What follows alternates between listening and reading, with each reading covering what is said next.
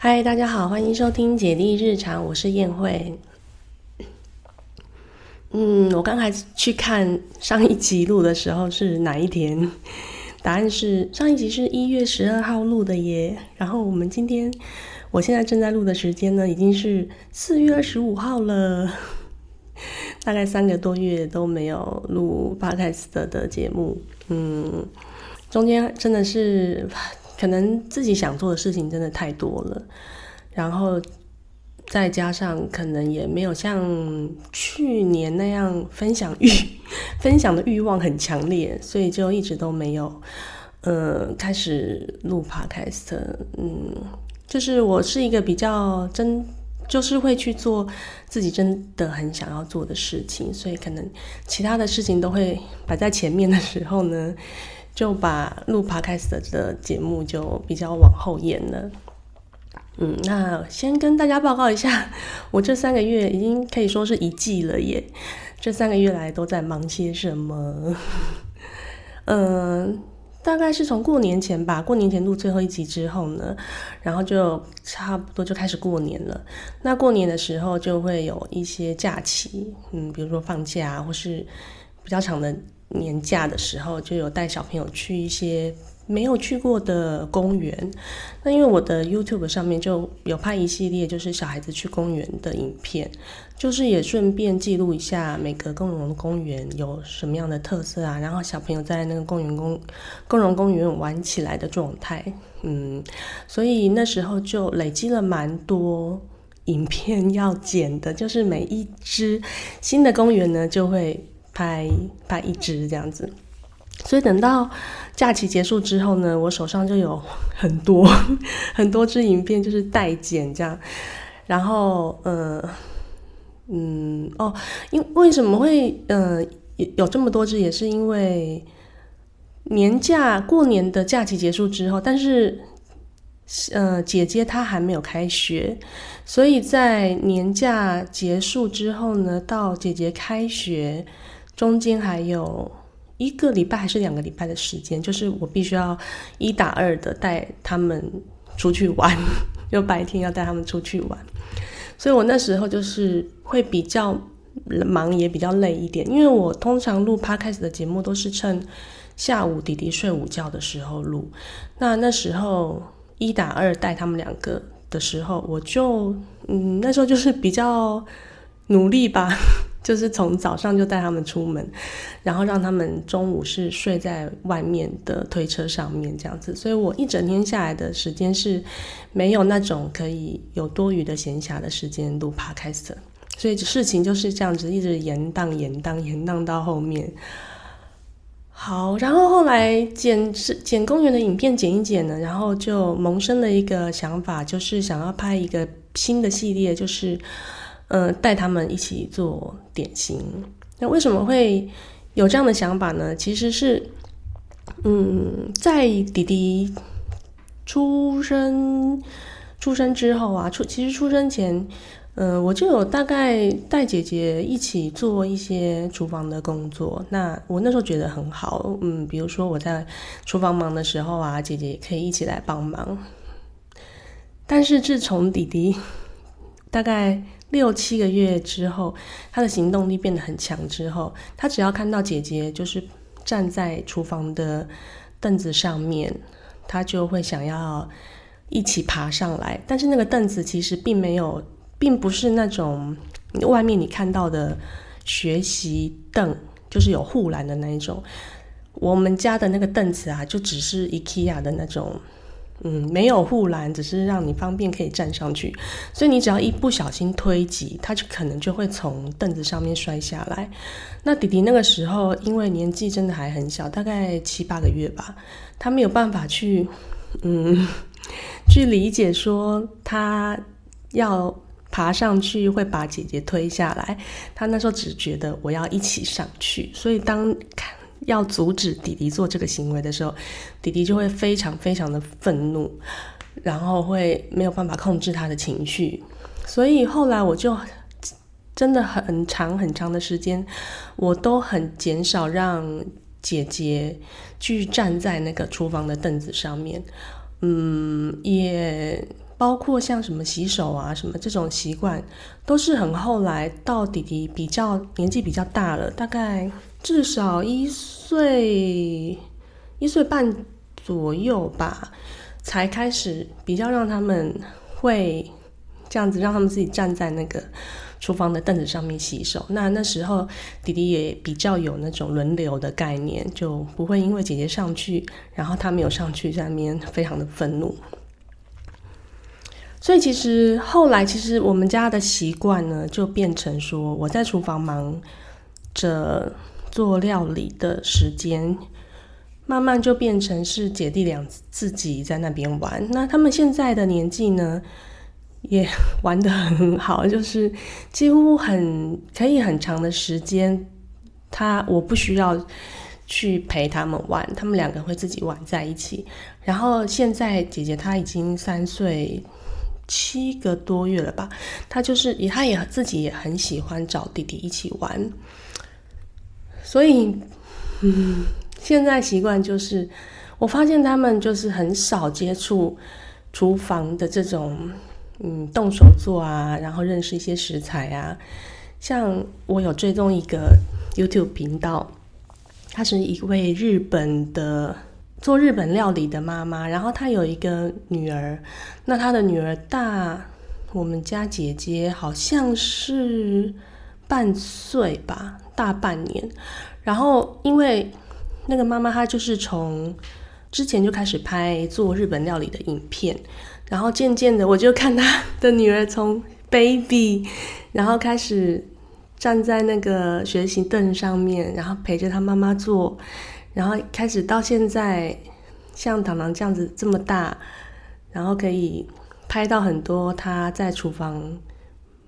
慢慢的可以帮很多很多妈妈的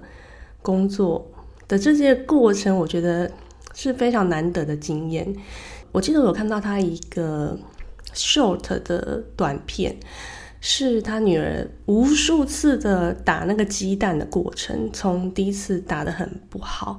然后连续累积好几次，因为她都会陪她妈妈做嘛，然后她就把那个打鸡蛋的过程呢无数次的都剪在一起。我觉得这个过程真的非常的难得，就是有把这个过程记录拍下来啊。我就是觉得其实是蛮可惜的，就是他们后来的习惯并没有接触到厨房工作的这一块。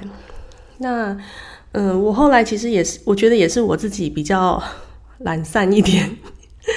比如说在做料理啊，我也没有说非常的认真要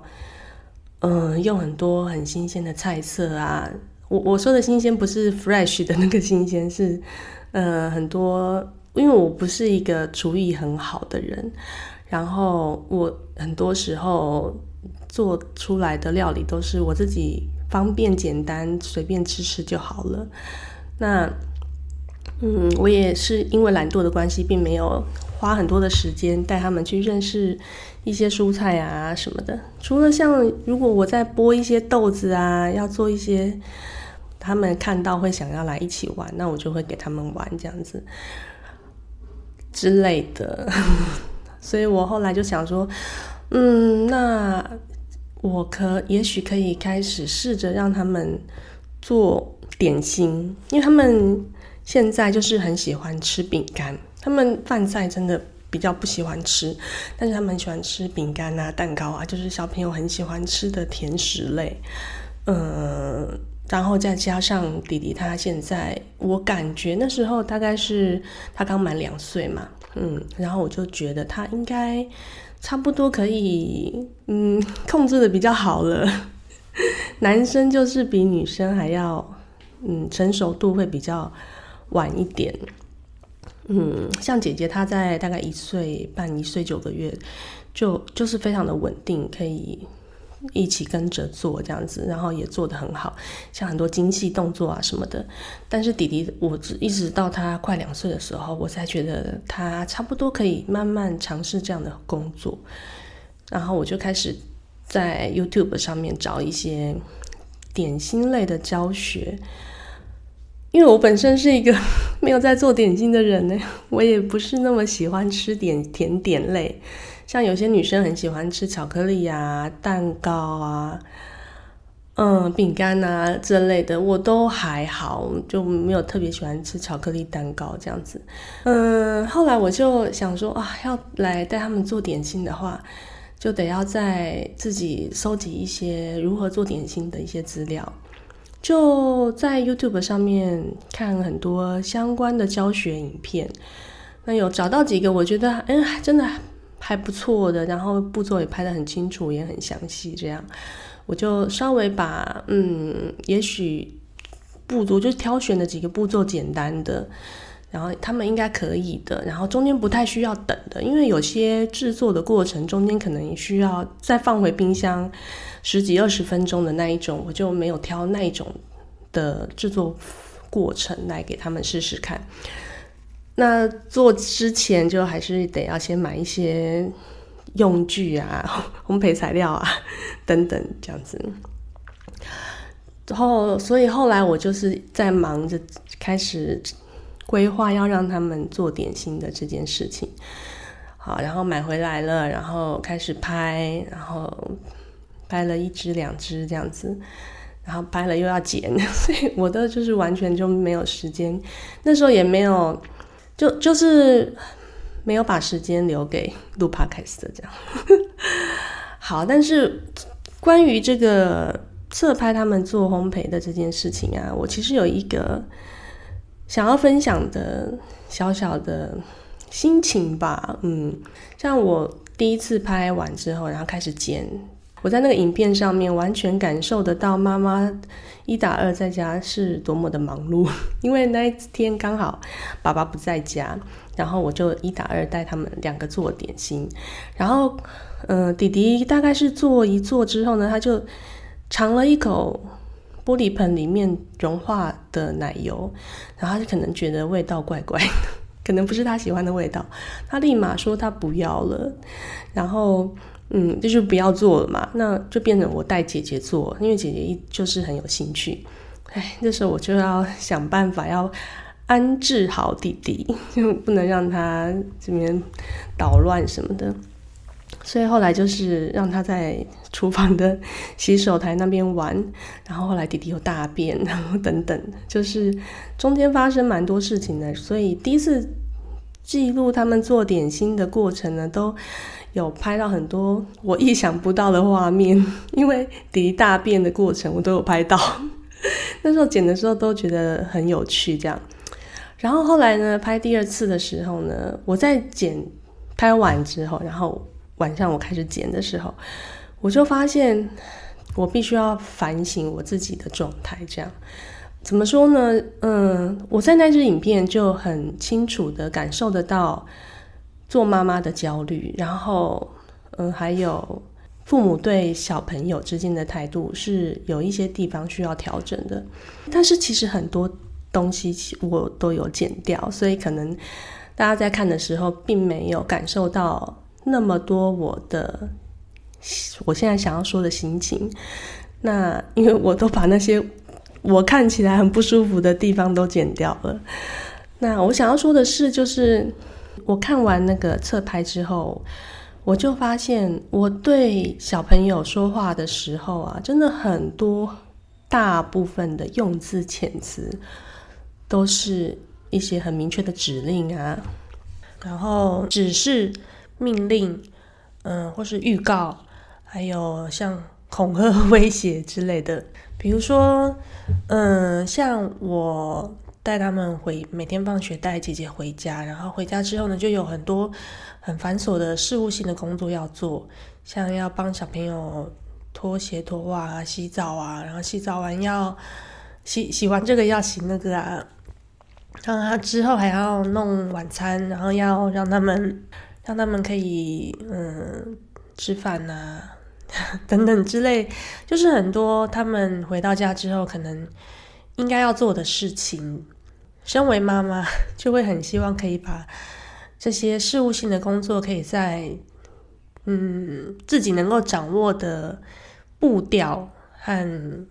能够快一点的完成这些很多繁琐的事情。所以不知不觉我在对他们说话的时候就会下达很多等一下要做什么哦，或是先预告他们，那我们做完这个要做那个哦，这样子的言语的内容。后来我在看影片的时候我就觉得哇天哪，真的是很，我觉得我自己是觉得说这些当然没有不好，但是他这些言语的内容已经占了很大一部分了，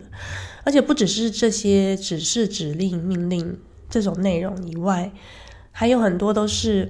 因为我会知道说有些他们可能有一些行为会导致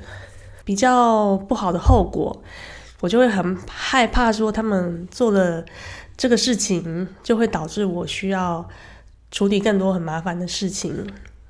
所以我可能会有很多禁止的言语，说你不可以做这个啊，不可以做那个啊等等的。所以当这些内容，言语的内容变成了很大一部分的时候，我就会发现我真的成为那个自己眼中那些啰嗦的长辈。就是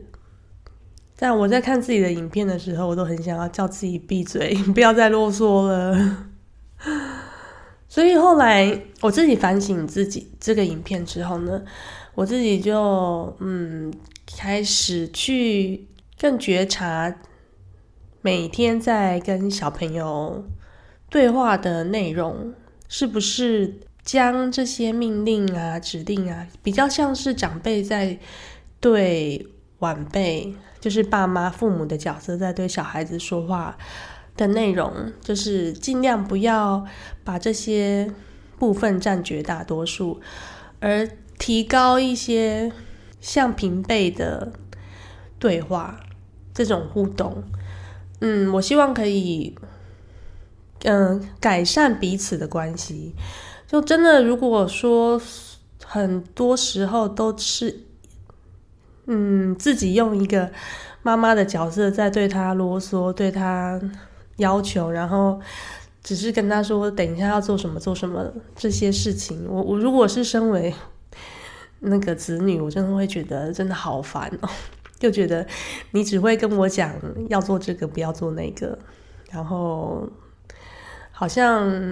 就没有别的话好说了嘛，这样子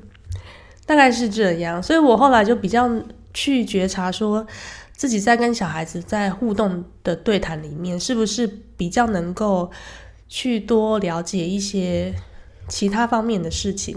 比如说当他开始讲今天在学校发生什么事情的时候，就尽量去跟他做这样子的互动交流。然后比如说他希望我在念绘本给他听的时候，我就去珍惜说故事的时间，或是他在跟我玩玩具的时候，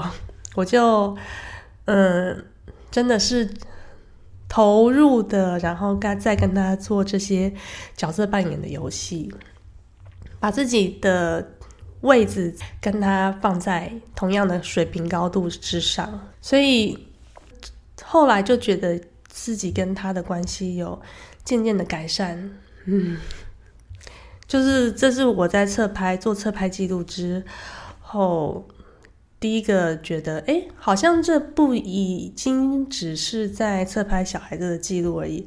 也是用另外一个视角在检视自己在对待孩子的态度上面是不是有需要调整的地方，是一个还蛮直球对决的检视的角度，这样非常好的反省的机会。好的。然后聊完我们一起做烘焙的这个过程啊，再来我想要跟大家分享，就是上周还是上上周吧，就是因为我有在看老高跟小莫的影片，然后他们就是有讲到跟运气有关的事情。那我后来也不约而同的在各个平台啊、部落格啊、文章啊，都发现真的很多人因为老高的这一部聊运气的影片呢，然后给了很多自己的想法跟回应。那我也真的是因为看了老高的这部影片，然后我真的实际做了一些改善自己生活的事情。因为那时候他就是有提到说运气是一件非常重要的事情，所以呢，我后来当下我的第一个反应就是我一定要改善我的运气，所以呢我要让我的家里呢变得焕然一新就是所有一些我本来都一直都没有在做的杂物间的清理啊，还有其实我们搬到这个新家来之后，一直有一些小东西其实都没有去整理好跟弄好的部分，我就真的就是动起来了。讲一个例子好了，我有一台电子琴，然后它搬到新家之后呢，在组装的时候我忘了把那个踏板的电子的接头把它接上去，所以呢导致后来只要按下那个琴键就会有自动延长音出现，就是那个踏板的功能就没有停止过。我听到那个声音我就有一种没有动力想要去弹琴的这种心情，然后虽然小朋友他们在玩琴的时候他们也没有什么太大的感觉，但是我一直就会觉得这个琴一直都没有把那个接头接上去。但是呢即便如此呢，我还是没有真的做出一个非常有动力的行为去把它接上去，因为它是需要把上面那一台的很重的部分把它搬起来然后插上去。那个时候就觉得我自己一个人是没有办法做到，可能需要有人来帮忙搬。当然我老公每天晚上都在家啦，我也是可以请他帮我搬一下。结果后来我在整理家里的时候啊，真的就是我一个人自己把那台琴给接上去了，然后又把它移到我觉得可以比较好的位置。就有一段时间，大概上个礼拜到上上两个礼拜，我就一直在着手整理我的衣橱啊、杂物间啊，还有书房啊，还有整个书柜啊，通通都自从搬家之后都没有好好整理的地方全部都把它整理好了，就觉得自己的生活变得非常的清爽，然后焕然一新，神清气爽，觉得我的生命就此改头换面，然后我就觉得我的运气变得很好好啦，就是我觉得整理自己所拥有的物品本来就是一件非常琐碎跟繁杂的过程，但是当真的把一些旧有的物品给该清的清掉，然后那时候整理的过程中才发现，哇，原来家里有这么多看不见的垃圾应该要丢，但是一直都没有丢。真的觉得我之前到底在过什么样的生活有一种这种心情。再来要跟大家分享的就是，其实我在听老高这部讲运气的影片的时候呢，我就有一种我在哪里听过，他分享的这个东西我有听过然后我后来才想起来，就是其实我在另外一个我平常都有在听的 Podcast 的节目上面，我就已经听过那个主持人分享这样子的内容了。那这个也是我在这一集想要跟大家推荐的，最近这半年来吧，应该有半年了，我一直都有在听的 Podcast 的节目。那这个节目呢，我相信如果你从小有在学音乐或者是跟音乐领域有兴趣的朋友们，可能大概都会对一个 YouTube 的频道不陌生。这个频道呢叫做好和弦。那好和弦是是关大为创立的 YouTube 的频道，然后上面专门是在制作乐理啊跟音乐有关系的知识的内容。那但是呢，关大伟本身呢就是一个科技宅、科技迷啦，所以呢，他把就是对于除了音乐以外的领域都有很多很有兴趣的事情，所以他就成立了一个 podcast 的节目，然后跟他的另一半一起主持这个节目。这个节目的名称叫做好柠檬。那好柠檬呢就会分享很多很多就是像科技有关系的，或者是生活议题有关系的，还有一些像是冷知识吧，也会在这个节目上面听到。像我那时候听到老高这个讲运气的影片的其中一个很大部分的内容，其实我已经在好柠檬上面听过了，所以我才会觉得真的是有一种不约而同的感觉。我几乎就是每个礼拜真的会固定听的节目就是有两个，一个就是好柠檬，一个就是孩子睡了。那好柠檬它会是每个礼拜二会在 Apple Podcast 上面上架，然后孩子睡的是礼拜五。像他在好柠檬上面会分享很多跟科技有关系的议题，比如说网络的隐私啊，还有一些账号被盗啊等等。那因为他对于两性议题也非常的有涉略跟研究，所以也有非常多来信的观众会问他跟两性议题有关的问题。他们在节目上面的互动啊都非常的自然，然后自己的价值观也是我非常认同的，然后还可以吸收到各式各样新鲜的有趣的知识。觉得每个礼拜都可以有这样的收获，觉得很不错，推荐给大家。好，大概就是这一集想要跟大家聊的。这近3个月来我一直都在忙碌的事情。好，那我们就下集再见吧，拜拜。